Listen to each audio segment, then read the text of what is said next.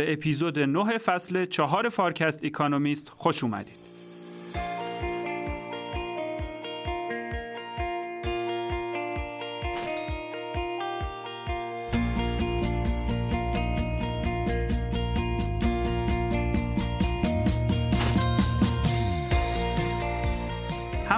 عزیز فارکست سلام. امروز به کمک کارشناسانمون مجله اکانومیست 3 سپتامبر رو براتون پوشش دادیم. دکتر فرهاد نیلی سه تا مقاله اقتصادی منتخب رو برامون توضیح دادن. دکتر مهدی حق علی دو مقاله جذاب مرتبط با کسب و کار و فایننس رو بررسی کردن و سه مقاله جالب مرتبط با فناوری توسط دکتر حسین برامون روایت شد.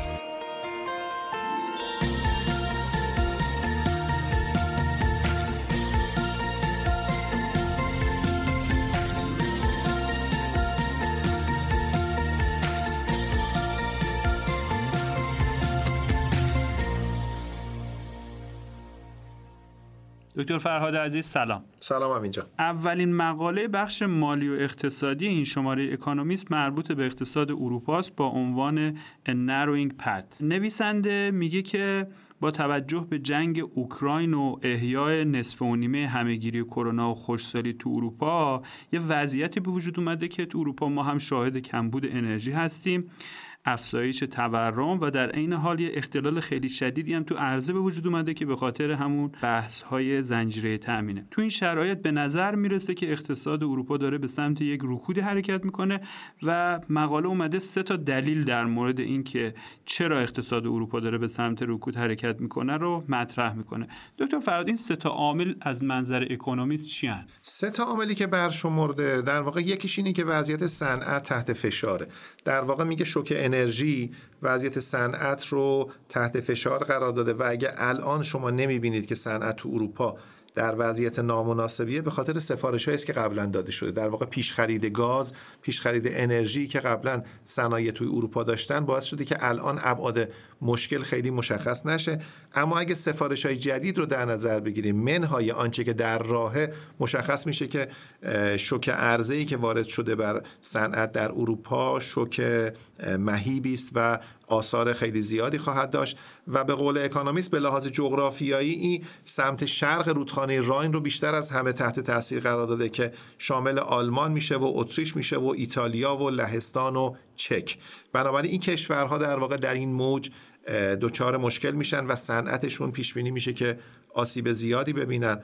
دلیل دومی که پیش بینی می‌کنه اکانومیست که اروپا در وارد رکود خواهد شد اینه که میگه که درسته که ریکاوری احیای بعد از کرونا وضعیت مصرف کنندگان رو بهبود داده بود. اما الان همه انتظار یک زمستان سردی رو می‌کشن که انرژی زیادی هم برای گرم شدن ندارن.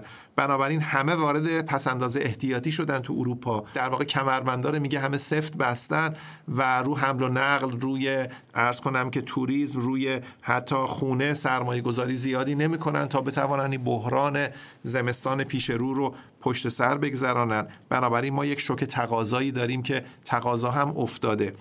سومی نکته اینه که میگه بانک مرکزی اروپا الان با یه تورم بالای 9 درصدی روبروست که می‌خواد اینو برش گردونه به دو درصد. و ظاهرا بانک مرکزی اروپا گرفتار یک ریسک شهرت شده. زمانی که Federal Reserve و سایر بانک مرکزی به شکل تهاجمی به شکل aggressive داشتن خودشون رو برای مقابله با تورم آماده می‌کردن و همه نرخ‌های بهره رو بردن بالا اروپا دچار inaction شد دچار در واقع بیعملی شد و الان می‌خواد اون اعتبار از دست رفته رو برگردونه. پیش بینی اکانومیست اینه که به زودی بانک مرکزی اروپا 75 صدم درصد نرخ بهره رو افزایش خواهد داد. بنابراین افزایش نرخ بهره هم به حال خودش یه محرکی میشه که اقتصاد اروپا پیش بینی میشه که وارد رکود بشه. یه نکته جالبی که اینجا وجود داره اینه که میگه که فکر نکنید که اگه بانک مرکزی اروپا نرخ بهره رو ببره بالا یورو تقویت میشه. میگه حتی ممکنه یورو بیفته پایینتر از دلار به خاطری که پشت صحنه یورو یک اقتصادی است که الان وضعیت خوبی نداره. وضعیتش در حال تخریب دتریوریت داره در واقع میشه. بنابراین ارز قوی نمایندگی می‌کنه یک اقتصاد قوی رو. اگر ما بگیم دلار داره نمایندگی می‌کنه اقتصاد آمریکا و یورو داره نمایندگی می‌کنه اقتصاد اروپا رو در مساف این دو با هم پیش بینی اکونومیست اینه که حتی ممکنه یورو بیفته نسبت به دلار. این سه دلیل باعث میشه که انتظار بره که همون راهی که گفتید هی باریکتر و باریکتر بشه گزینه ها از روی میز سیاستگزار برداشته بشه و این مسیر ظاهرا به جایی جز یک رکود در واقع دامنه نخواهد انجامید. البته میشه گفت که اون یورو تضعیف شده هزینه های واردات رو برای اروپا افزایش میده و از اون کانال هم ممکنه که تورم تشدید پیدا کنه. همینطور. حالا سوال بعدی من اینه که ما انتظار داریم که این شوک ها به صورت متوازن و مساوی برای همه کشورهای اروپایی اتفاق نیفته. کدوم یکی از کشورهای حوزه یورو بیشتر در معرض ریسک رکود هستن؟ ببینید از اون سه دلیلی که برشمردیم به نظر می‌رسه که اون قصه نقش انرژی گران و دیسراپشن و اختلالی که در واردات گاز در واقع تو اروپا هست باعث میشه که اثر این بحران اثر این رکود در واقع نامتوازن و نامتقارن باشه. عمدتا در واقع منطقه شرق اروپا آسیب ببینه همچنین فرانسه و آلمان و ایتالیا در جنوب پیش بینی. جی پی مورگان اینه که در سه ماه چهارم 2022 یعنی اکتبر، نوامبر و دسامبر دو درصد در واقع نرخ رشد اقتصادی میفته توی اروپا. و این برای فرانسه و آلمان دو نیم درصده و برای ایتالیا سه درصد. اعداد بزرگی یعنی اعداد که میفته. به نظرم نکته جالب اینه که همیشه توی اروپا ما آنچه که می‌دیدیم بود که عمدتا جنوب اروپا دچار مشکل می‌شدن و شمال اروپا در واقع نجات دهنده بودن به خصوص همیشه تو رونق ها آلمان در واقع نقش لیدر رو داشت. اینجا در واقع آلمان هست که لیدر رکوده و میگه که اکانومیست میگه علاوه بر اینها ما یه بحران بدهی هم در اروپا در ایتالیا داریم که این بحران بدهی ایتالیا هم بازار اوراق قرضه اروپا رو در واقع دچار لرزه می‌کنه و میگه که ما در واقع اروپا سیاستمدارای اروپایی هرچند خیلی زمان زیادی رو صرف فکر کردن می‌کنن اما به نظر می‌رسه که گزینه زیادی ندارن. ابعاد بحران بزرگه و ابعاد بحران وسیع به لحاظ جغرافیایی و انتظار آینده روشنی رو نمیشه برای اروپا داشت. پس باید منتظر افزایش ابعاد بحران تو اروپا تو ماهای آینده باشیم. در واقع اون بحران انرژی می‌تونه تبدیل به یک بحران اقتصادی خیلی گسترده تری بشه. زمستان امسال زمستان سرنوشت سازیه برای اروپا. همینطور. مقاله بعدی که تو بخش مالی و اقتصادی بررسیش می‌کنیم در مورد موضوع نوآوری و عنوانش هم هست The Missing Pandemic Boom. نویسنده مقاله میگه که وقتی اواخر سال 2020 واکسن کرونا ساخته شد و بعد اونم تاثیرگذاریش برای همه به اثبات رسید. یه خوشبینی به فناوری تو دنیا در واقع شکل گرفت. مردم می‌گفتن اگه ما می‌تونیم یه راه حلی برای نجات بشر تو چند ماه پیدا کنیم حتما می‌تونیم برای کاهش رشد اقتصادی و پایین بودن بهرهوری هم یه علاجی رو پیدا کنیم. این باعث شد که دیجیتالیزیشن تو دوره کرونا بیش از هر زمان دیگه نفوذ پیدا کنه و کار کردن از خونه به مردم این اجازه رو داد که بتونن خیلی موثرتر کار کنن. به همین خاطر دولت ها شروع کردن به سرمایه گذاری کردن رو علم و شرکت ها هم سرمایه گذاریشون رو تحقیق و توسعه افزایش دادن. اما الان آمارا نشون میده که رشد اقتصادی آمریکا تو سه ماهه دوم سال 2022 فقط یک دهم درصد شده و برای بریتانیا هم همین رقم در واقع گزارش شده. این تو شرایطیه که شاغلات تو هر دو تا کشور افزایش پیدا کردن. یعنی اینکه با وجود افزایش اشتغال مقدار کمتری ارزش یا تولید داره صورت می‌گیره. به بیان دیگه یعنی اینکه رشد بهرهوری هنوز خیلی پایینه مثل همون دوره های قبل از کرونا. حالا سوال اینه که چرا این رونق بهرهوری اتفاق نیفتاده؟ دکتر فرهاد مقاله چه جوابی داره برای همچی سوالی؟ ببینید فرضیه پشتیبان این مقاله کتابی است که روبرت گوردون در سال 2016 منتشر کرد به نام فراز و فرود رشد آمریکایی که ایده اصلی اونجا این بود که اون کتاب در واقع این بود که ما در واقع نظریه ها و ایده هایی که زندگی رو تغییر میده و بهبود چشمگیری در بهرهوری ایجاد می‌کنه دیگه تقریبا به اتمام رسیده. بنابراین ظرفیت ایده پردازی در سطحی که به توان تاثیر قابل ملاحظه‌ای بر زندگی بشر داشته باشه هرچی که میگذره در واقع کمتر میشه. خب این ایده رو رابرت گوردون در سال 2020 هم در یه مقاله دیگری در واقع با سید این رو بازش کردن که سرمایه گذاری که تو آی سی تی صورت گرفته به رشد چشمگیری در بهرهوری در واقع نینجامیده اینو اکانومیست دنبال می‌کنه شواهد براش میاره. یه شاهدی که میاره اینه که سه ماهه دوم سال 2022 جی دی پی آمریکا افتاد یک دهم درصد در حالی که یه میلیون و سیصد هزار نفر به کسان حقوق بگیرا اضافه شدن. میگه خب اگر رشد بهرهوری بخواد اتفاق بیفته عمدهش بهرهوری نیروی کاره.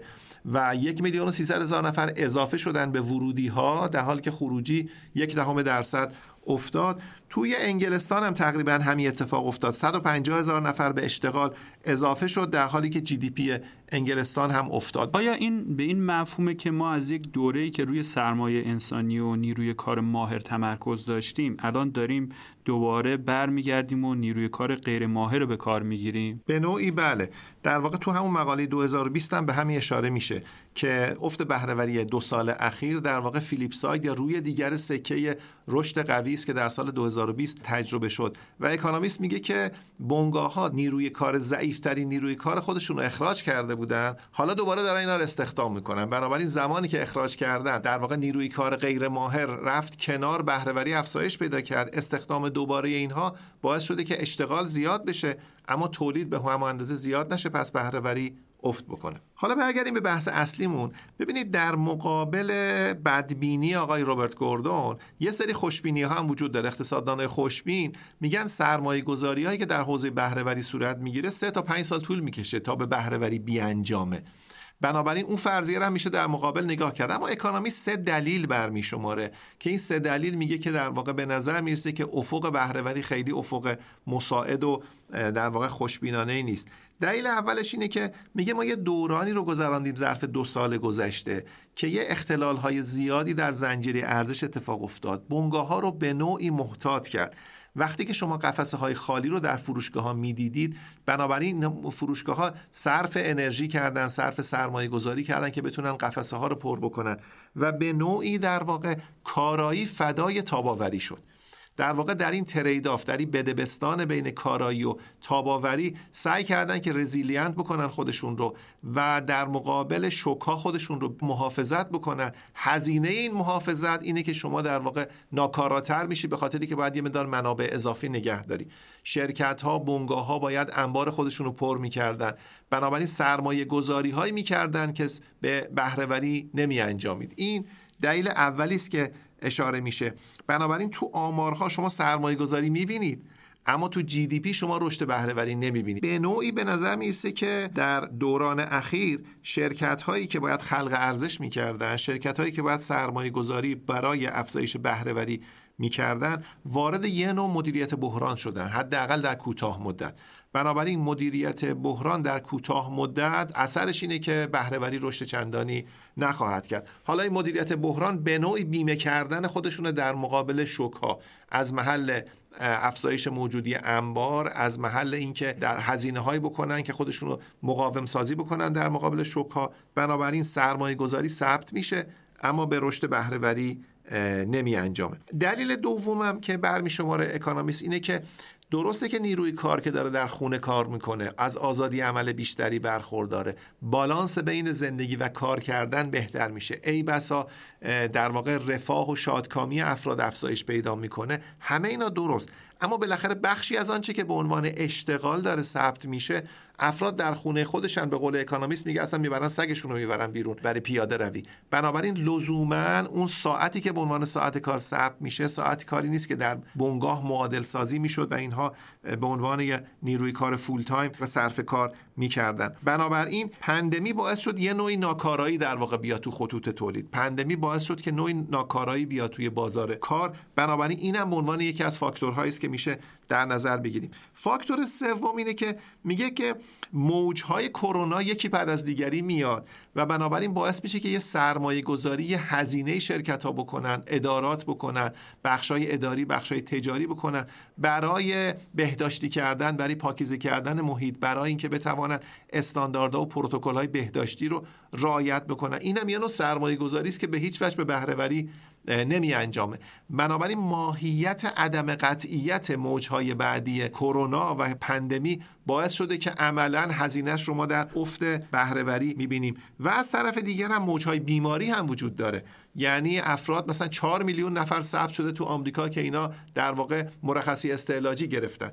بنابراین تعداد روزهایی که افراد سیک دی می‌گیرن افزایش پیدا کرده. یا خودشون یا در مجاورت افرادی قرار می‌گیرن که باید این کارو داشته باشن. بنابراین این هم باعث شده که بهره وری بیفته. بنابراین میگه که به نظر می‌رسه که فضای خوشبینانه چندانی حداقل در آینده نزدیک برای رشد بهرهوری دیده نمیشه. بنابراین درسته که ما تقابل می‌کنیم نظریه خوشبینانه با بدبینانه رو اما شواهد به نفع نظریه بدبینانه است. جالبه که مقاله با اشاره به اون بحث خوشبینی اولیه نسبت به فناوری که تو دوره کرونا ایجاد شده بود میگه که آرزو اندیشی یا ویشفول تینکینگ برای تغییر دادن رشد بهرهوری کافی نیست. مقاله بعدی بخش مالی و اقتصادی این شماره هم به نظرم خیلی مقاله مهم و جذابیه در مورد تورم بلند مدت این مقاله و اینکه بانک های مرکزی نگران اینن که یه عصر تورم بالا و پایدار انگار در حال شروع شدنه عنوان مقاله هم هست Vertiginous Views. محور اصلی این مقاله یک گرد همایی سالانه بانکدارای مرکزیه توی جکسون هول وایومین که تو 26 اوت در واقع این برگزار شده و جرمی پاول رئیس فدرال رزرو هم تو اون شرکت داشته. نویسنده مقاله رو با مقایسه کردن حرفهای پاول توی اوت سال 2020 و 2022 مقایسه می‌کنه. میگه جرمی پاول تو اوایل همهگیری کرونا یعنی تو اوت 2020 گفته بود که اقتصاد همیشه در حال تکامله و در بیانیه فدرال رزرو اون موقع هم اشاره شده بود به اینکه بازار کار پر رونق می‌تونه بدون اثر گذاشتن رو قیمت یا تورم به مسیر خودش ادامه بده. اما الان دو سال بعد یعنی تو سال 2022 فدرال رزرو با یک وضعیت کاملا متفاوتی در واقع روبرو شده. نرخ‌های بیکاری به شدت اومدن پایین. دستمزدها رشد خیلی شدیدی دارند و نرخ تورم هم فراتر از هدف فدرال رزرو بالاتر رفته حالا توی 26 اوت دوباره جرمی پاول اومده و داره یه آهنگ جدیدی رو انگار ساز می‌کنه. میگه که بدون ثبات قیمت ها اقتصاد دیگه نمی‌تونه کار کنه. با همین استدلال هم دارن با افزایش نرخ بهره و کاهش رشد اقتصادی تورم رو کنترل می‌کنن. حالا اقتصاددونا و سیاستگذاران میگن که این تغییر شرایط اقتصادی بیشتر یک تغییر ساختاری و بلند مدته و از یک نگرانی جدی صحبت می‌کنن. اینکه نیروهایی که طی دهه های اخیر کمک کردن که تورم پایین و با ثبات بمونه داره تضعیف میشه و باید منتظر یه دوره طولانی تورم بالا باشیم دکتر فرهاد اون نیروها چی بودن که تورم و پایین و با ثبات نگه داشتن؟ ببینید به نظر می‌رسه که از دهه 1980 جهان در واقع وارد یک عرصه ای شد که این عرصه تا 2008 2009 ادامه پیدا کرد. اون چه وضعیتی بود؟ چند تا اتفاق افتاد از در واقع دهه 1980 به بعد؟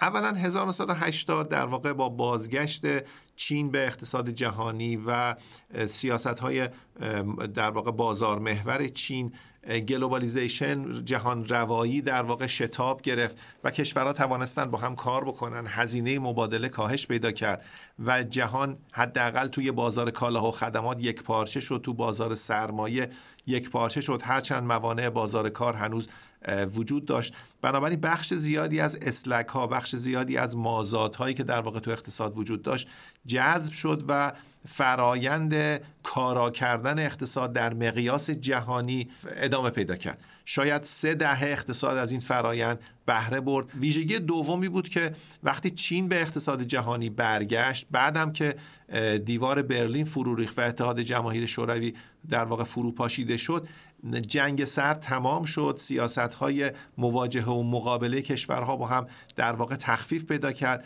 و دوران ثبات و آرامش برگشت به اقتصاد جهانی و اقتصاد کلان در واقع در مقیاس جهانی. حتی در مقیاس منطقه‌ای بی‌ثباتیاش خیلی کاهش پیدا کرد و این بهترین شرایط برای مدیریت اقتصادی کلان بود. به قول آقای مروین کینگ رئیس اسبق بانک مرکزی انگلستان دوران کسالت آور بانکداری مرکزی دوران آرامش اقتصاد جهانی بود که از 1980 به بعد شروع شد. همچنین در واقع در دهه 1990 inflation targeting هدف گذاری تورمی رو بانک های مرکزی دنبال کردن وزارت های خزانه داری و دولت ها بانک مرکزی رو مستقل کردن در انگلستان در واقع Bank of England از Exchequer جدا شد در نیوزیلند در برزیل در آفریقای جنوبی در مکزیک در سوئد. در اکثر کشورهای اتفاق در واقع افتاد بانک های مرکزی مستقل شدن و این هم یه اتفاق خیلی بزرگی بود که افتاد. بنابراین به نظر می‌رسه که ما سه یا چهار دهه رو پشت سر گذراندیم که در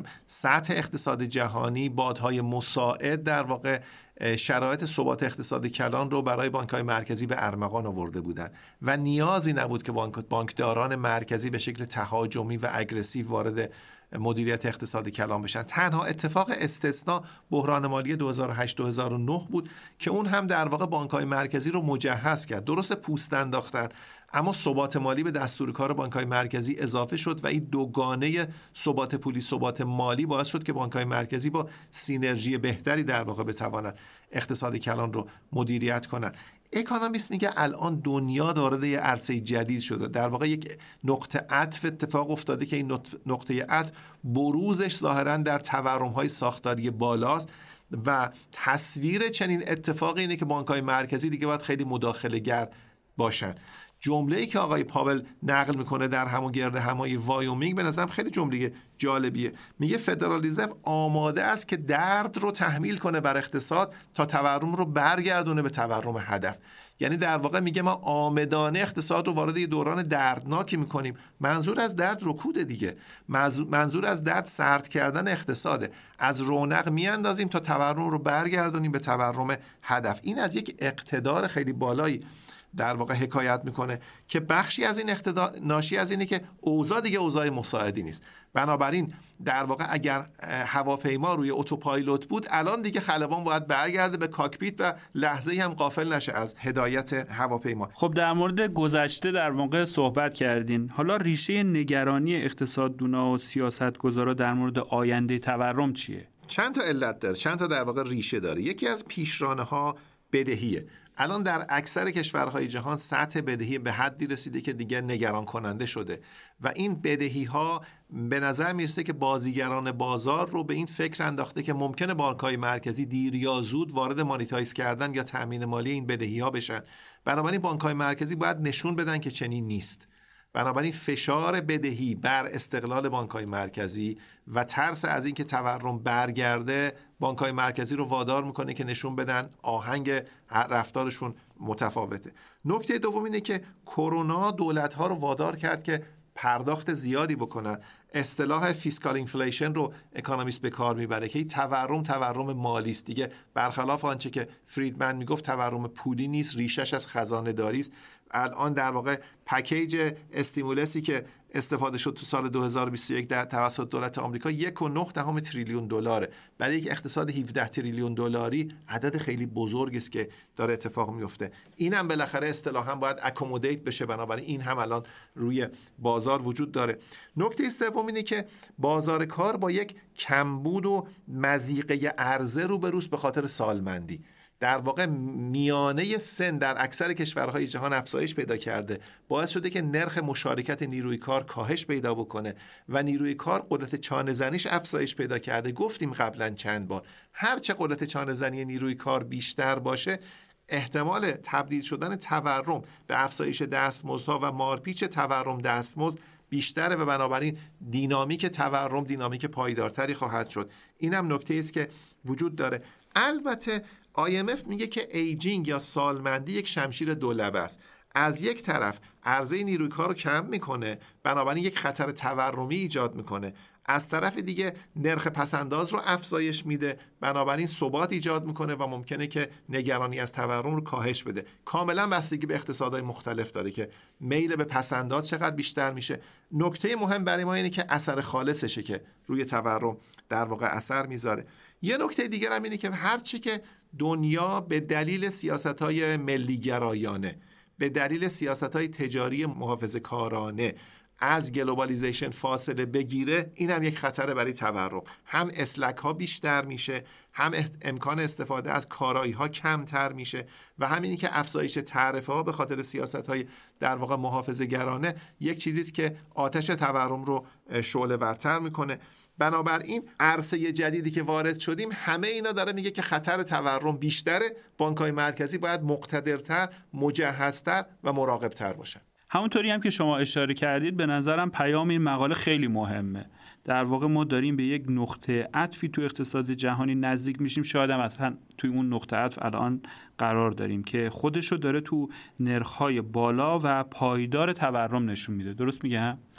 آره منتها به نظرم یه پیام دیگه هم اینجا وجود داره و اون اینه که مقاله در واقع در فراز پایانیش میگه که یه زمانی بانک های مرکزی باید تلاش می‌کردن تا بقیه سیاستمدارا رو قانع کنن که باید ثبات قیمت ها هدف بانک مرکزی و بانک مرکزی باید مجهز باشه تا بتوانه با تورم مقابله کنه. الان انقدر عوامل تورمی وجود داره که بانک مرکزی نیاز نیست چنین کاری بکنه. در واقع سطح هوشیاری انقدر بالا رفته که همه دنبال یک بانک مرکزی مقتدر هستن. و مایه تاسفه که در چنین شرایطی ما باید دوباره در ایران در واقع باید استدلال کنیم که ما یک inflation fighter احتیاج داریم و اون بانک مرکزی است و متاسفانه جریان ما داریم یه جریان دیگری رو برخلاف جهت طی می‌کنیم. بله واقعا جای تاسف داره و ممنونم دکتر فرهاد عزیز از توضیحات خیلی خوبی که در مورد این مقاله برامون دارید خواهش می‌کنم همینجا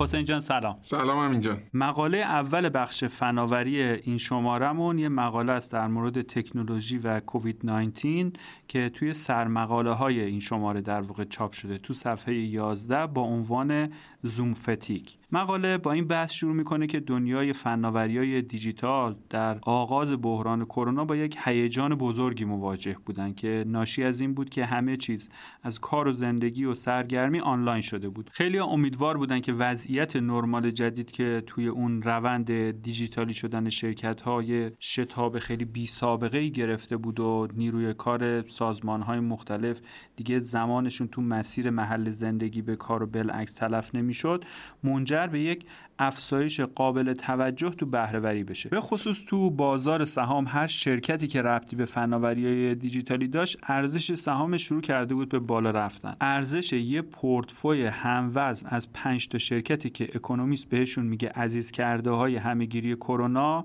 و به اون ارزش پورتفوی میگه شاخص جنون دوران قرنطینه از ابتدای همهگیری تا اوجش که پارسال همین موقع ها بوده 320 درصد افزایش ارزش داشته. شاخص نزدک در عوض فقط 88 درصد رشد داشته تو همین مدت. حالا میگه اون شاخص 5 تا شرکت رو در واقع شامل میشه در تعریف اکونومیست که اونا عبارتند از نتفلیکس که شبکه نمایش خانگی پلتان که لوازم ورزشی مثل دوچرخهای ساکن و تردمیل متصل به اینترنت با امکان شرکت تو کلاسای آمادگی جسمانی از راه دوره رابین هود که یه اپ موبایلی برای خرید و فروش سهام و رمز است شاپیفای که یه پلتفرم فروش آنلاینه و نهایتا هم زوم که خیلی باش آشنان و یه ارتباط تصویری آنلاینه. اکانومیست میگه اون شاخص به قول خودش جنون دوران قرنطینه حالا از مقدار اوجش 80 درصد افت کرده در حالی که نزدک تو همین مدت فقط 18 درصد افت داشته. خب حسین جان این چقدر می‌تونه نگران کننده باشه؟ خب اکونومیست هم میگه به هر حال نمیشه منکر این بود که بخشی از این ماجرا حداقل منعکس کننده شرایط کلان اقتصادی تو کل دنیا است که دیگه همه می‌دونی وضعیت خوبی رو نمیگذرونه. و اشاره می‌کنه حالا تو بخش finance and economics هم بازش کرده این داستان رو که مایه تاسفه که دو سال روند این همه پرشتاب دیجیتالی شدن و دورکاری که همونطور که اشاره کردین دیگه آدما زمانشون رو تو رفت آمد و ترافیک و غیره نمیگذروندن نتونسته یه افزایش معناداری تو بهره وری ایجاد بکنه. اما با همه اینا باز میگه دلیل برای اینکه بشه خوشبین بود به آینده فناوری به طور کلی همچنان وجود داره. میگه بهتره بگیم خیلی از اون هیجان اولیه احتمالا روی شرکت های دیجیتال اشتباهی متمرکز شده بوده. میگه در واقع اون با اینکه اون در همون عزیز کرده ها عزیز دردونه های دوره همهگیری همون پنج تا شرکتی که شما مثال زدین حبابشون ترکیده ولی خب اون روند کلا دیجیتالی شدن همچنان با قدرت ادامه داره. تا برنده های دوران به اصطلاح پسا کرونا به جای اینکه اون شرکت های پرزرق و برقی که در واقع consumer tech بهشون میگن و رویاروی مصرف کننده نهایی هستن. به جای اینکه اونا باشن شرکت هایی شدند و هستند که اینا در واقع اون زیرساختی رو فراهم می‌کنن که روند دیجیتالی شدن رو ممکن می‌کنه و تسهیل می‌کنه. یعنی شرکت های فعال تو حوزه فناوری های دیجیتال داریم که افتی به اندازه زوم و رابین هود و نتفلیکس و اینا رو تجربه نکرده باشن؟ بله در واقع این شرکت های زیر ساختی که الان یه ذره توضیح میدیم که منظورمون چیه؟ نه, نه تنها افت نداشتن بلکه دارن در واقع دوران اوج شکوفاییشون هم پشت سر سپری می‌کنن. در واقع میگه اکانومیست هم میگه میگه اگه نگاهمون رو یه خورده فراتر ببریم از این ماجرایی که برای شرکت های دیجیتال حوزه consumer tech منظورمون شرکت های دیجیتالی هستن که مستقیم بیواسطه با مصرف کننده نهایی در ارتباطن.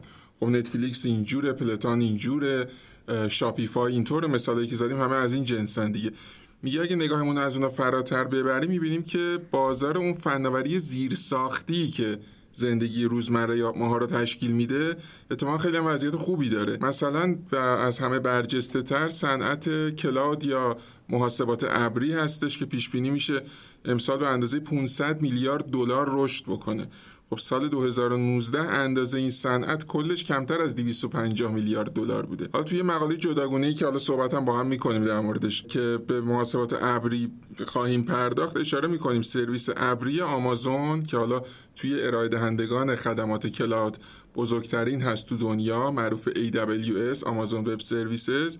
همچنان داره با نرخ یک سوم 33 درصد در سال داره رشد می‌کنه و جالبه بدونیم آمازون با اون عظمتش سه چهارم درآمد عملیاتی کل آمازون. با اون همه فروش های آنلاین و ایناش تو دوازده ماه گذشته از ناحیه همین سرویس cloud بوده. در واقع یه جورایی تونسته افت business فروش آنلاین آمازون رو سرویس cloud که سرویس زیرساختیه وقتی میگیم زرق و برق نداره منظورمون اینه که روبروی مصرف کننده نیست که اون به اصطلاح جذابیتش رو ببینه.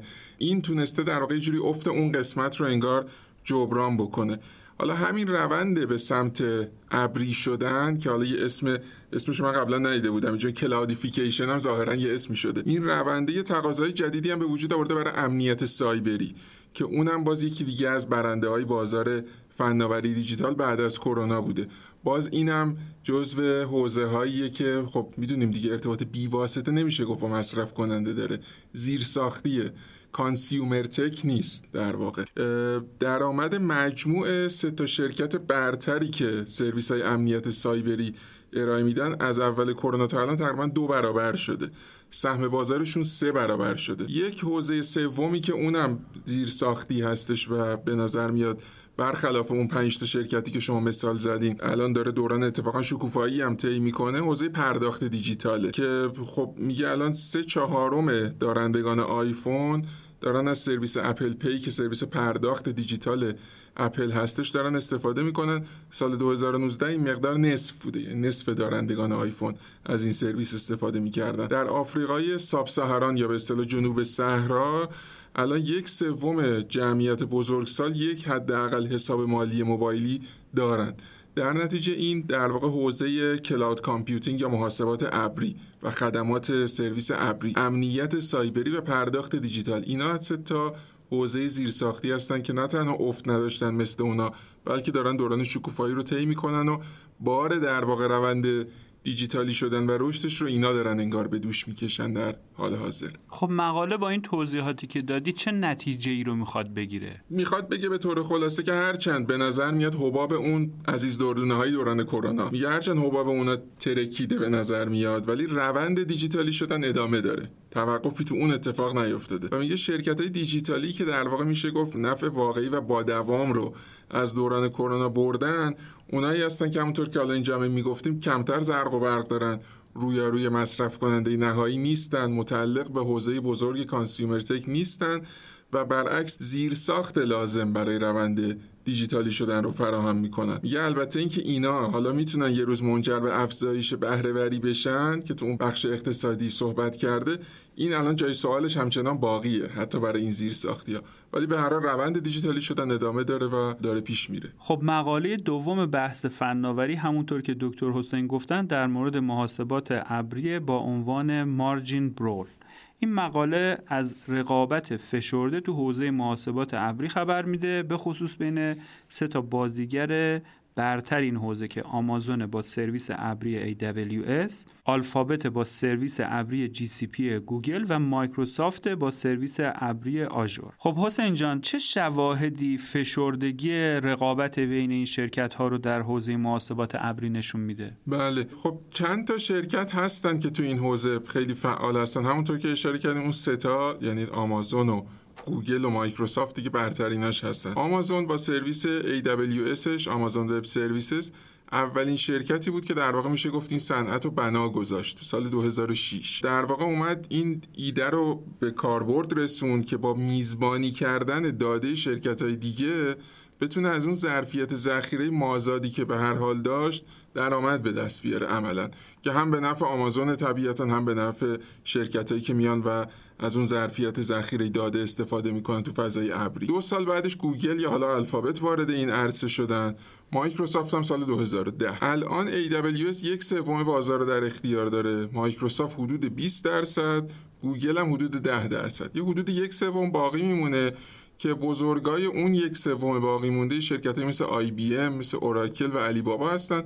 و شرکت های دیگه ای هم حضور دارن که یه مقدار سهمای کمتری دارن. الان توی اون مقاله که در واقع سرمقاله ایکانومیستم بود و بحثش کردیم گفتیم سه چهارم درآمد عملیاتی کل آمازون الان از ناحیه این سرویس ابری AWS هستش.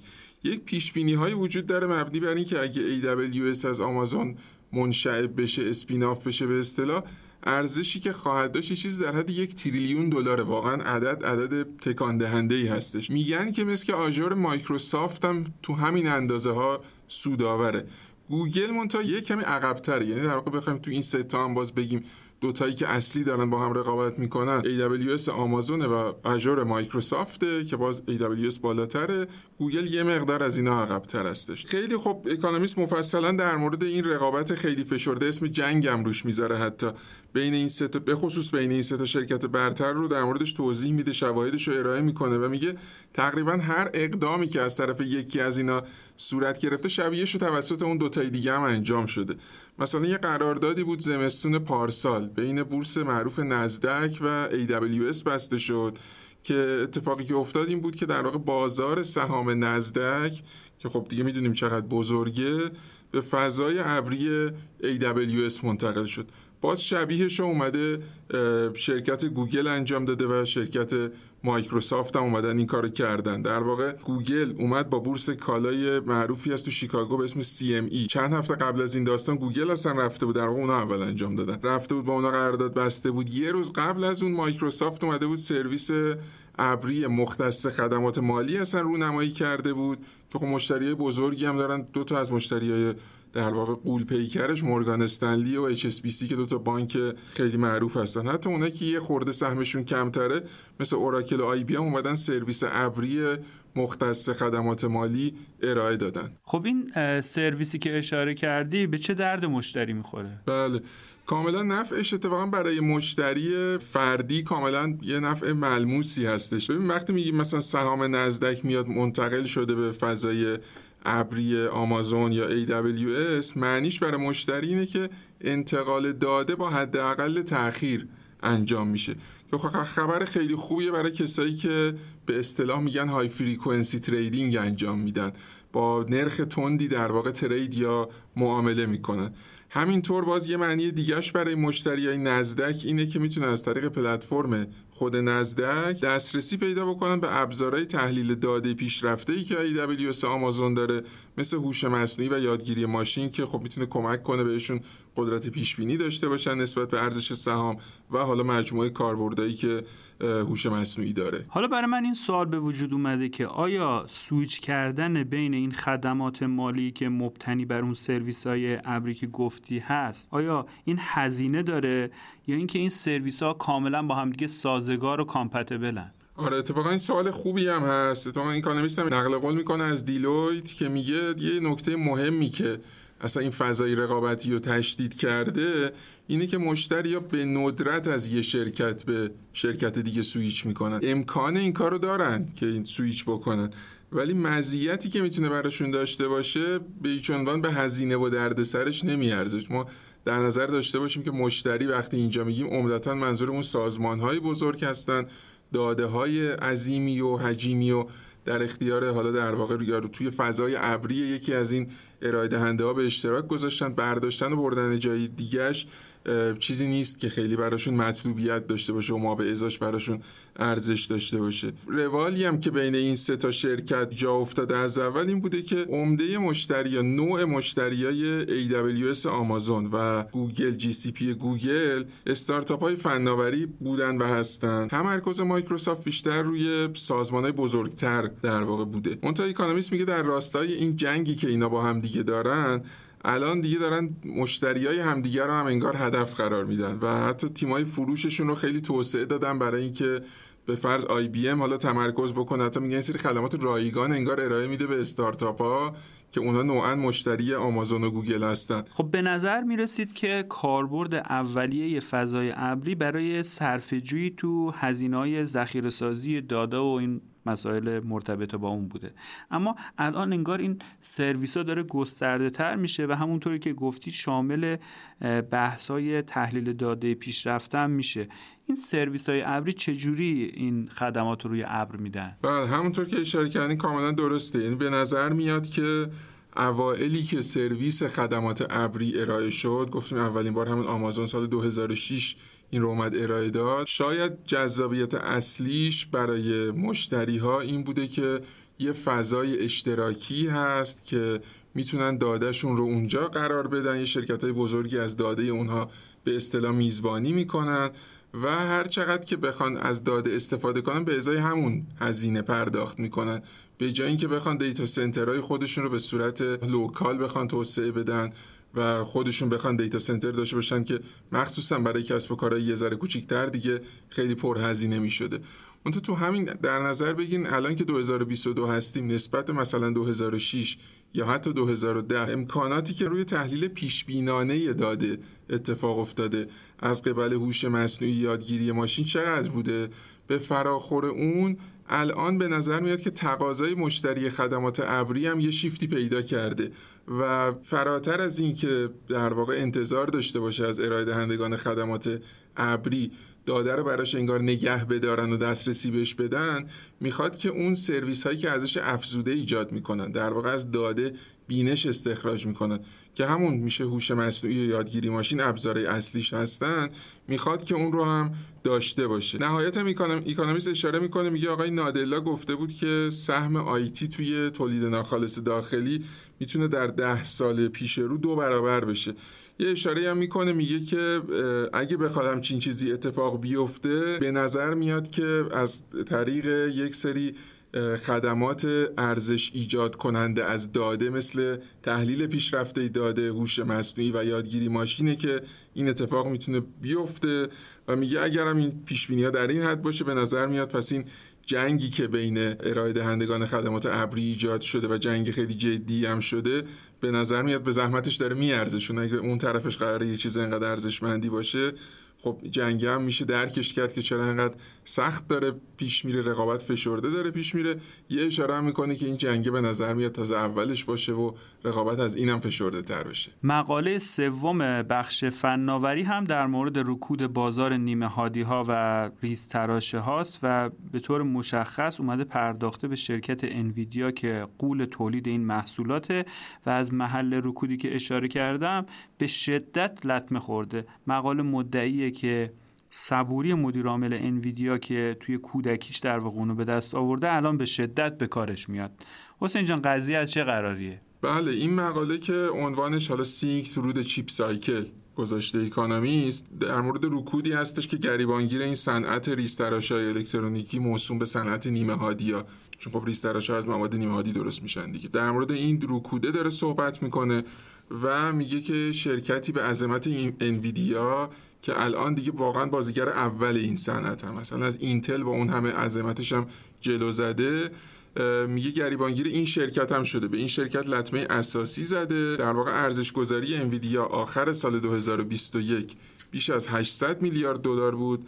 الان به کمتر از نصف این مقدار کمتر از 400 میلیارد دلار رسیده. دوران کرونا دوران قرنطینه بود و تو دوران قرنطینه تقاضا برای ریستراشای الکترونیکی که توی در واقع ابزارهای دیجیتالی که ما همه ازش استفاده بیشتر می کردیم تو دوران قرنطینه زیاد شده بود و تا در آخر سال 2021 که دیگه کرونا کم کم رو به افول بود این روند خرج کردن سازنده های نیمه هادی مثل همین انویدیا همینجوری با قدرت ادامه داشت. حالا مواجه شدن با مازاد تراشه. اونم در چه شرایطی؟ در شرایطی که چند تا عامل باعث شده که تقاضا براش در واقع پایین بیاد. یکی تورم بالاست که دیگه همه می‌دونیم. یکی بازار رمز ارزها در واقع میشه گفت متلاشی شد چون در خیلی از تقاضاها برای پردازشگرای توانمند انویدیا اصطلاحا پردازشگرای گرافیکی یا جی پی توسط miner ا بود. انویدیا خیلی دوست نداشت اینو تایید بکنه ولی خب واقعا بوده. و مشخصا هم رمز ارز اتر رو باهاش به اصطلاح mine می‌کردن. که خب این دچار در واقع ارزشش افت کرده از این طرف. این طرف داره فناوری بلاک چینش رو اصلا عوض می‌کنه که دیگه چه بسا نیازی به اون GPU نباشه. از اونورم که دولت آمریکا سختگیری می‌کنه برای اینکه بخواد انویدیا یا هر چه شرکت آمریکایی دیگری بخواد ریزتراشه‌ها رو بفرسته به چین. همه اینا یه دفعه باعث شد که تقاضا برای این پردازشگرای بسیار قوی که انویدیا داره خیلی افت بکنه. اشاره هم می‌کنه خب این مدیر عامل انویدیا بیا آدمی که الان در واقع دارایی خالصش خب ارزشش بالای ظاهرا 13 میلیارد دلاره. منتها کودکی خیلی سختی داشته مثل که با خانوادهش از تایوان که اومدن آمریکا تو شرایطی مدرسه شبانه روزی بوده خیلی اذیت می‌شده و وادارش می‌کردن سرویس های بهداشتی تمیز بکنه و خیلی دوران چیزی خیلی رو این در واقع تاکید می‌کنه که اونجا من یاد گرفتم که تو شرایط سختم هم همچنان امیدواری خودم رو داشته باشم. خب داشته که بعد شده یه همچین آدمی دیگه از اون از اون شرایط. منتها حالا اکونومیست هم به به حالت شوخی میگه ولی شاید دیگه داره یه خورده زیادی هم خوشبینی به خرج میده. به هر حال شرایط واقعا شرایط سختی هستش. کما اینکه الان دارن در واقع اون جی پی ها یا پردازشگرای قوی انویدیا رو دارن این ماینر به صورت دست دوم توی سایت ای بی دارن میفروشن. مونتا باز اکونومیست هم میگه که تو همه با همه این چیزا با همه سختی که این شرایط داره یه نکته ای هست. دوران رکود تو بازار نیمه هادیا معمولا طولانی نبوده. و این هم احتمالا آقای جنسن هوان که مدیر عامل انویدیا اینو خوب می‌دونه. و به نظر میاد که در واقع توی مثلا میگه صنعت خودروهای خودران یا با رشدی که هوش مصنوعی به صورت ادامه دار داشته و هوش مصنوعی هم خیلی خیلی زیاد متکیه بر جی پی هایی که انویدیا تولید می‌کنه اینا می‌تونه در واقع عواملی باشه که کمک بکنه این دوران هم دوران طولانی نباشه این دوران رکودی که برای صنعت نیمی هادیا به طور عام و انویدیا به طور خاص پیش اومده. ممنونم حسین جان مثل همیشه مقالات خیلی خوب رو برامون انتخاب کردی و توضیح سلامت باشی همینجا.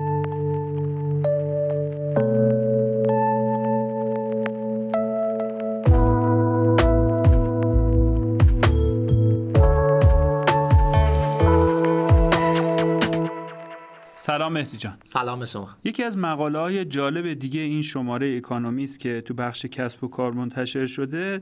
مقاله در مورد اقتصاد هند و دو تا از قولای صنعتی این کشور که متعلق هستن به دو تا صنعتگر معروف یعنی گوتام آدانی و موکش آنبانی مقاله بر اساس حرف اول فامیلی این دو نفر عنوان مقاله هم گذاشته The AA Economy. مقاله میگه که مجموع درآمد شرکت های متعلق به این دو ابر ثروتمند هندی یه چیزی حدود 4 درصد تولید ناخالص هند. میشه حدود بیش از 100 میلیارد دلار. علاوه بر این 25 درصد مخارج سرمایه شرکت های غیرمالی لیست شده تو هند هم متعلق به شرکت های این دو نفرن مقاله اشاره می‌کنه به اینکه ثروت مجموع آدانی و آنبانی طی 4 سال گذشته از 65 به 237 میلیارد دلار رسیده و آدانی سومین فرد ثروتمند دنیاست یعنی بعد از ایلون ماسک و جف بزوس.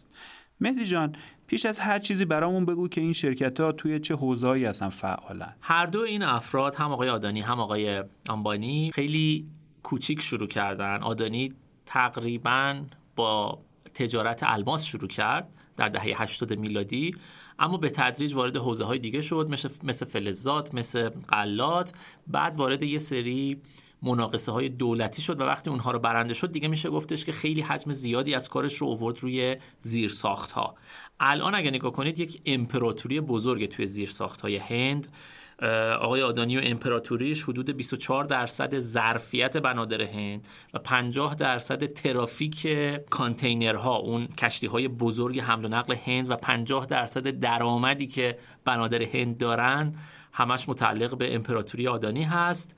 از اون طرف توی واردات هم آدانی خیلی بزرگ هست. یک سوم زغال سنگ هند رو در واقع زغال سنگ وارداتی هند رو داره کمپانی آدانی و زیر هاش وارد می‌کنن و فرودگاه های متعددی دارن. حتی توی کشورهای خارجی هم فرودگاه خریده این امپراتوری و به طور کلی میشه گفتش که یک امپراتوری خیلی عظیمی هست. در مورد آقای آمبانی و هلدینگش به نام ریلاینس خب اونها هم اول کوچیک شروع کردن صرفا با تجارت محصولات نساجی بعد وارد ساخت و در واقع تولید نساجی شدن بعد رفتن پلیمرها یعنی در واقع توی زنجیره تامین پلیمرهایی که توی نساجی استفاده می شدن رو در واقع تامین کردن و بعد رفتن سراغ اون محصولات پتروشیمی که برای ساختن این پلیمرها استفاده میشه. یعنی زنجیره تامین رو هی مدام کامل و کاملتر کردن. از این طریق بود که این کمپانی و هلدینگ وارد بخش پتروشیمی و در واقع پالایشگاهی شد. الان مقاله همون ابتداش اشاره می‌کنه که بزرگترین پالایشگاه دنیا در واقع متعلق به این شرکت ریلاینس هست و, و هلدینگش هست. از اون طرف توی retail در واقع توی خرده فروشی حدود 2500 تا سوپرمارکت داره 8700 تا مغازه فروش محصولات الکترونیک داره 4000 تا فروشگاه لباس و در واقع محصولات پوشیدنی داره. و اونجوری که یه مثال می‌زنه میگه فقط پارسال 430 میلیون البسه از طریق فروشگاه های این هلدینگ فروخته شد این امپراتوریایی که اشاره کردی اون انحصاریو که دارن که بعضا توی حوزه های عجیبی هم هست. مثلا همون زیر ساختا که گفتی مثلا یه تعداد خیلی زیادی فرودگاه و بندر و همسال هم آیا اینا رو از طریق رانت و ارتباط ویژه با دولت هند به دست آوردن؟ یه مقداری پاسخ دادن بهش. لاقل از دل این مقاله سخته. مقاله اشاره می‌کنه که این دوتا امپراتوری این دوتا هلدینگ عظیم یه جورایی فیت هستن توی اون سیاستگذاری اقتصادی که دولت مودی داشته توی این چند سال. خب دولت هند تعداد خیلی زیادی شرکت های ریز و کوچیک داشته اما توی اون سیاست گذاری اصلی مودی که تبدیل هند به یک شرک، یک کشور بسیار قدرتمند در صادرات هست به نظر میاد این شرکت های دولتی ناموفق بودن. در عوضش همچین امپراتوری های خب طبیعتا توان صادراتشون هم خیلی بالاست. بنابراین از یه جنبه انگار که یه جورایی اینها در زمان درست در مکان درست قرار داشتن و توی این سالهای اخیر به خصوص رشدشون خیلی وحشتناک بوده. توی همین چهار سال اینطوری که مقاله اشاره کرده ارزش بازار مجموع شرکت های این دوتا هلدینگ تقریبا چهار برابر شده. یعنی از 100 و دوازده میلیارد دلار چهار سال پیش الان رسیده به 450 میلیارد دلار. بنابراین میشه گفتش که از یک جهت مقاله داره میگه که در جای مناسب قرار داشتن در زمان مناسب و خود به خود سیاست های دولت به نفعشون شده. اما از طرف دیگه هم خب اینها همونطوری که اولش هم گفتیم با بردن مناقصه ها و احتمالا یه سری سهلگیری در مسائل مقرراتی و مالیاتی و وارداتی مواجه بودن که تونستن بزرگ و بزرگتر بشن. و از اون جهت هم باید همیشه یادمون باشه که درسته که حالا هند هم تقریبا به قواعد بازار آزاد داره تکیه می‌کنه. اما مسئله انحصار یه مسئله هست که دولت ها همیشه روش حساس بودن. و خیلی وقتا اگر همچین انحصارهایی به وجود بیاد توی یک صنعتی احتمالا نهادهایی که مسئول در واقع نظارت بر رقابت هستن داخل میشن. اجازه اینو نمیدن که شرکت مثلا انحصارش رو بیشتر کنه یا توی قیمت گذاریش دخالت می‌کنن. الان مشخص نیست که انقدر نظارت قوی بوده باشه روی این دوتا هلدینگ بنابراین میشه گفتش که اگر مثلا توی کشور غربی بود احتمالا با نظارت و مانیتورینگ بیشتری مواجه می‌شدن.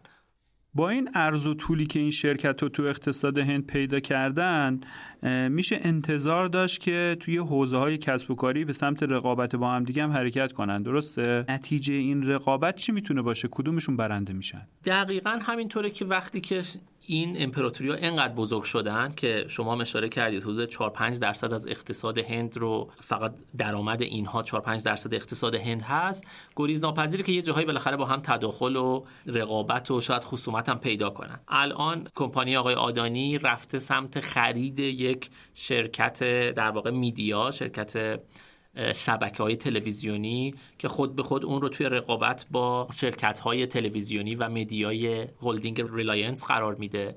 از اون طرف سرمایه گذاری بسیار بزرگی دارن. هر دوتاشون می‌کنن روی بخش انرژی های نو و فرض کنید انرژی خورشیدی و باتری های نوین. بنابراین اونجا هم خود به خود رقابت خواهند کرد. حالا از یک جهت این رقابت برای مصرف کننده خبر خوبی محسوب میشه. یعنی به جای اینکه بیان اقتصاد رو بین خودشون تقسیم کنن و یه بخشایی رو این انحصار داشته باشه یه بخشای اون که مسلما به زیان مصرف کننده تموم می‌شد این دوتا احتمالا باید رقابت کنن توی یک حوزه هایی و توی اون حوزه ها طبیعتا مصرف کننده اونجوری که مدل های اقتصادی پیش بینی می‌کنن بهتر وضعیت بهتری رو خواهد داشت در از نظر قیمتی که در نهایت به دستش خواهد رسید. اما از اون طرف هم ممکنه این رقابت باعث بشه که یه مقداری بی ملاحظه سرمایه گذاری کنن. همین الان شما اشاره کردید سرمایه گذاری های این دو نفر خیلی بزرگ بوده این دوتا کمپانی این دوتا هلدینگ. و مشخص هم نیستش که لزوما سرمایه گذاریاشون حتما با هدف درآمد و سودزایی بوده باشه.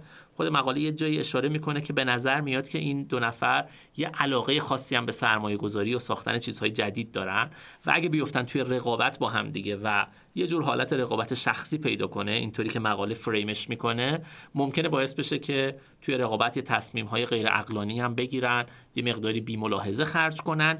به خصوص اینکه اشاره می‌کنه مقاله که یه مقداری نسبت بدهی بعضی از شرکت های زیر مجموعه این دوتا کمپانی بزرگه. و طبیعتا ممکنه اونها رو توی خطر ورشکستگی هم قرار بده. به نظرم این مقاله بیشتر یه مقاله توصیفی بود و نتیجه گیری قطعی رو هم ارائه نمی‌داد. به نظرت پیام اصلی این مقاله برای کسب و کارهای ما تو ایران چی می‌تونه باشه؟ دقیقا. انگار مقاله یک اسکرین شاتی داشت از وضعیت فعلی اقتصاد هند می‌داد که انگار دو تا هلدینگ خیلی بزرگ بخش قابل توجهی از زیرساخت کشور و بقیه صنایع کشور رو در اختیار گرفتن. حالا شاید بد نباشه به این اشاره کنیم که به طور کلی پژوهش هایی که توی finance و اقتصاد انجام شده روی conglomerate ها روی هلدینگ هایی که توی چند رشته مختلف صنعتی در واقع سرمایه گذاری می‌کنن خیلی خوشبین نیستن. معمولا گفته میشه که conglomerate ها حالا توی اونهایی که public هستن و توی بازارها معامله میشن با یه تخفیف با یه discount ی قیمت می‌خورن. به این معنا که شما اگر دو تا شرکت مجزا داشته باشید یکیش مثلا توی صنایع کشاورزی و یکیش توی صنایع انرژی ممکنه که این شرکت A 100 میلیارد دلار ارزشش باشه و شرکت B 50 میلیارد دلار. پس اینها اگر تک تک مدیریت بشن و مالکیت داشته باشن مجموعا اینا 150 میلیارد دلار ارزششون باشه. اما اگر فرض کنیم که یک حالت conglomerate پیدا کنن یعنی یک مدیریت واحد و یک مالکیت واحد داشته باشن. دیگه مجموعشون 150 نمیشه میشه 140 این چیزی هستش که بهش میگن conglomerate discount. مقالم خیلی در موردش نوشته شده. فرض این هستش که این فعالیت هایی که خیلی متنوع میشن مدیریت سخت میشه دیگه تمرکز وجود نداره و یه جورایی انگار اون پولی که داره خرج این اینوستمنت میشه داره هرز میره. به خاطری که شما حالا اون مدیریت اصلی داره توی حوزه هایی وارد میشه که بینش کافی داره نه دقیق می‌دونه که جزئیات چه خبر هست و یه مقدار اینجا ارزش کاسته میشه. ممکن هست که توی این کیس هم اینطور باشه یا نباشه. ممکن هستش که این اتفاق افتاده باشه به خاطر همون امتیازاتی که گفتیم. این دوتا شرکت به دست آوردن و تونستن اینقدر بزرگ بشن و تا الان اون efficiency براشون اهمیتی نداشته چون public هم چون بخش زیادی از کنترل هم دست خود اشخاص بوده و باید منتظر بشیم ببینیم در آینده چی میشه. اما به عنوان حالا یه اصل کلی این ایده وجود داره که تمرکز بهتر از این هستش که تنوع داشته باشیم توی سرمایه گذاری توی قالب هلدینگ ها و conglomerate ها. خب مقاله بعدی مقاله است در مورد سرمایه گذاری تو اوراق شرکت های نزدیک به ورشکستگی و عمدتا در مورد صندوق های پوششی و سرمایه گذاری خصوصی صحبت کرده و عنوان مقاله هم هست Ready to Rumble. مقاله مدعیه که با افزایش نرخ بهره کاهش رشد اقتصادی و جهش تورم وضعیت مالی شرکت های تو آمریکا بعضا خیلی خراب شده و شرکت ها دیگه نمی‌تونن بدهیاشون رو تامین مالی مجدد کنن یا حتی اوراق جدید منتشر کنن. حالا یه سری شرکت های سرمایه گذاری که اوراق این شرکت های درمانده شده رو می‌خرن برای نبرد با هم انگار آماده شدن.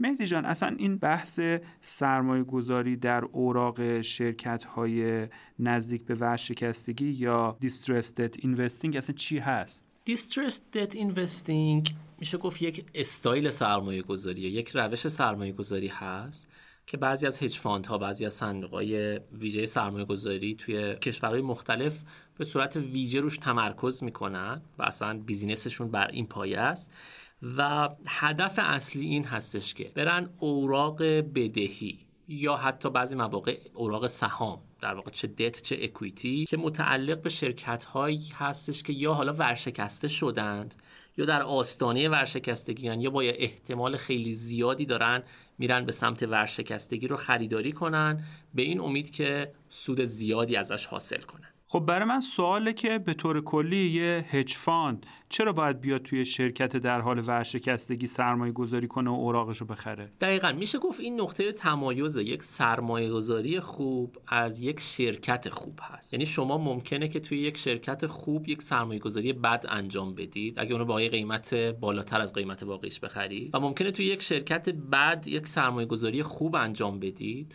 اگه اون رو بتونید پایین تر از قیمت واقعیش بخرید. هدف اون fund هایی که روی این distressed debt investing متمرکز هستن همینه.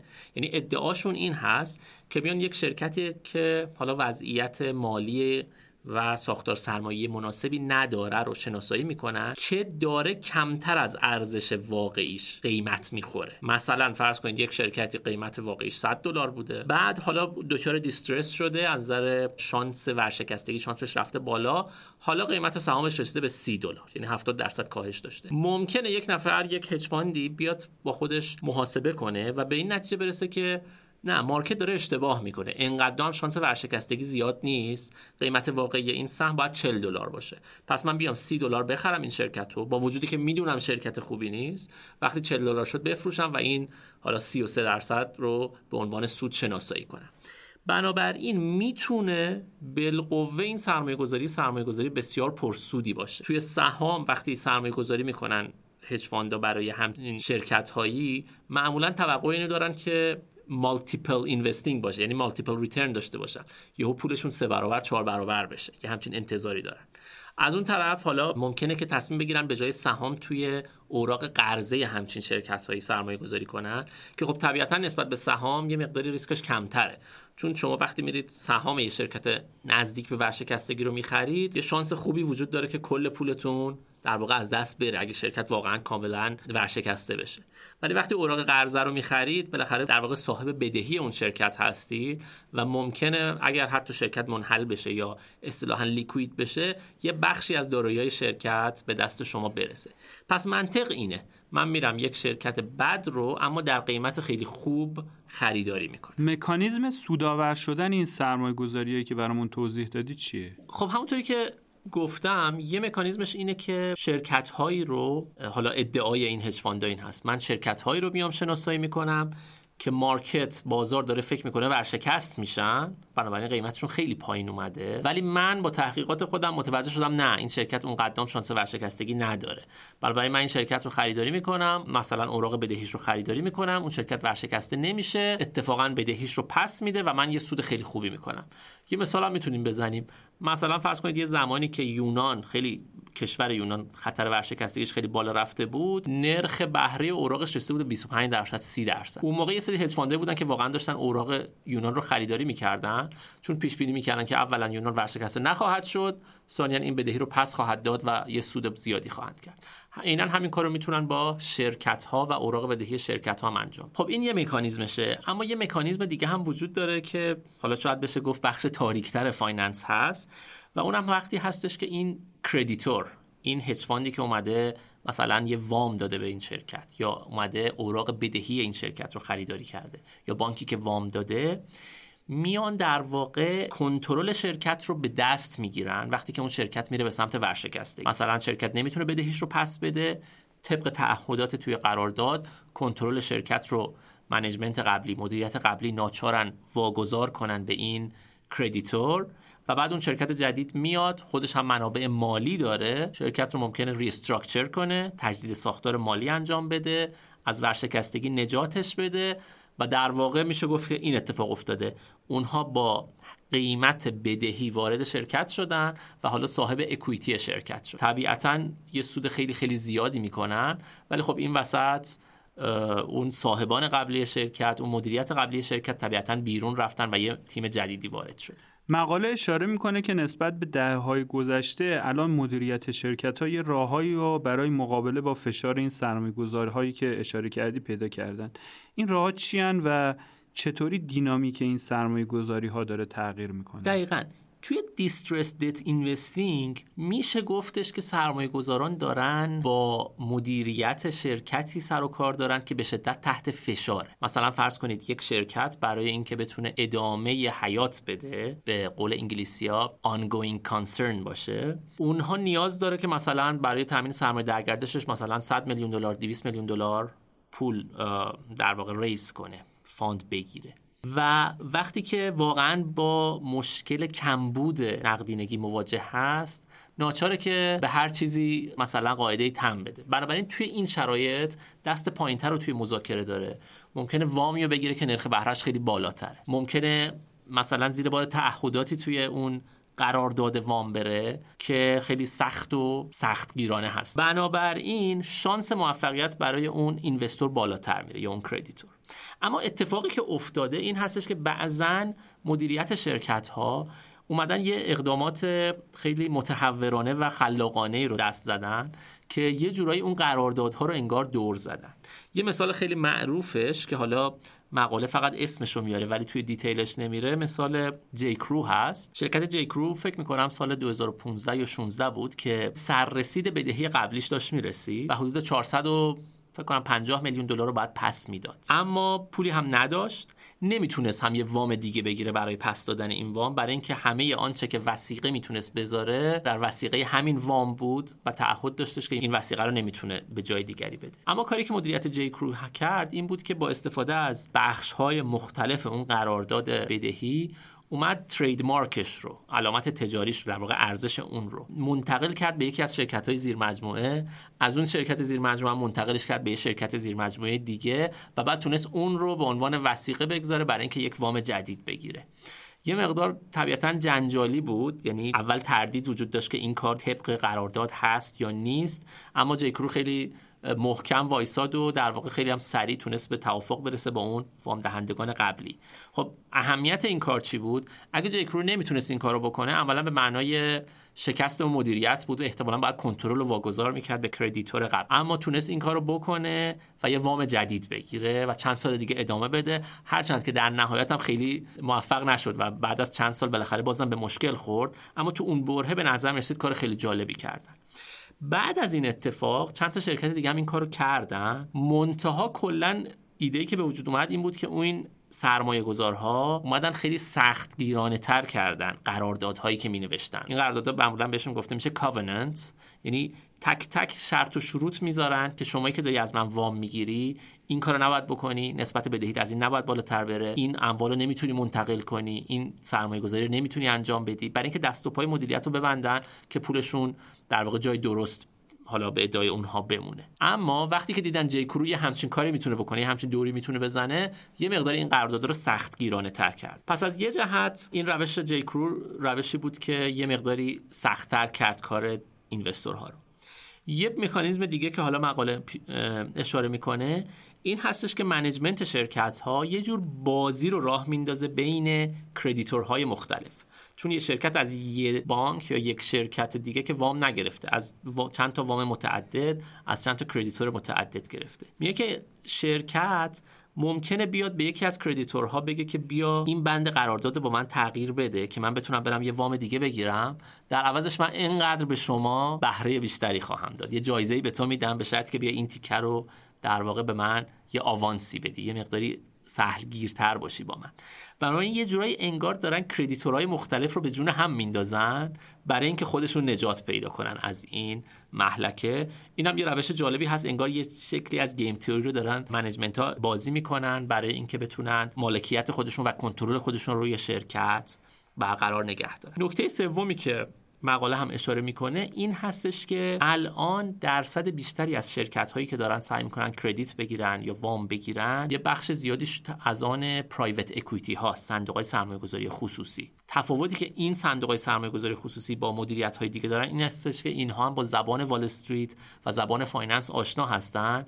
بنابراین سختتر مذاکره می‌کنن سختتر تن به بندهای سخت میدن و یکم برای اینوستورها دشوارتر میشه که بیان کنترل شرکت رو از دست اینجور سرمایه گذارا در بنابراین به طور کلی مقاله میگه که کار برای دیسترس دت اینوستورها سختتر شده و اونها باید خیلی سختتر بجنگن برای اینکه ریترن خوبی بگیرن روی این قسم سرمایه گذاریاشون واقعا همونطور که گفتی این مقاله مربوط به بخش تاریک فایننسه. مهدی جان ممنون از وقتی که گذاشتی و مقالات برامون به خوبی پوشش مرسی از شما.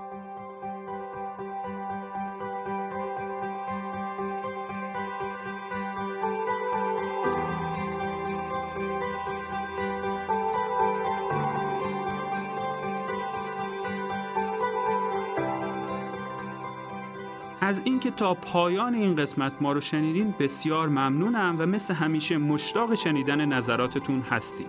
فارکست با طراحی و برنامه ریزی شرکت مشاور مدیریت رهنمان در استودیو دانشگو تولید میشه و شما می‌تونین پادکست های ما رو تو پلتفرم های پادگیر مثل کست باکس، اپل پادکست، گوگل پادکست و اسپاتیفای بشنوید. علاوه بر این شما توی سایت رهنمان، اکو ایران و فیلیبا هم می‌تونید به پادکست های ما دسترسی داشته باشید. ضمناً ما محتوای مکملی رو تو شبکه های اجتماعی مثل اینستاگرام، لینکدین و تلگرام منتشر می‌کنیم و ازتون می‌خوایم که با دنبال کردن ما تو این شبکه ها به ما انرژی بیشتری برای ادامه کارمون بدید. من محمد امین نادریان هستم و روزهای خوب و خوشی رو براتون آرزو می‌کنم.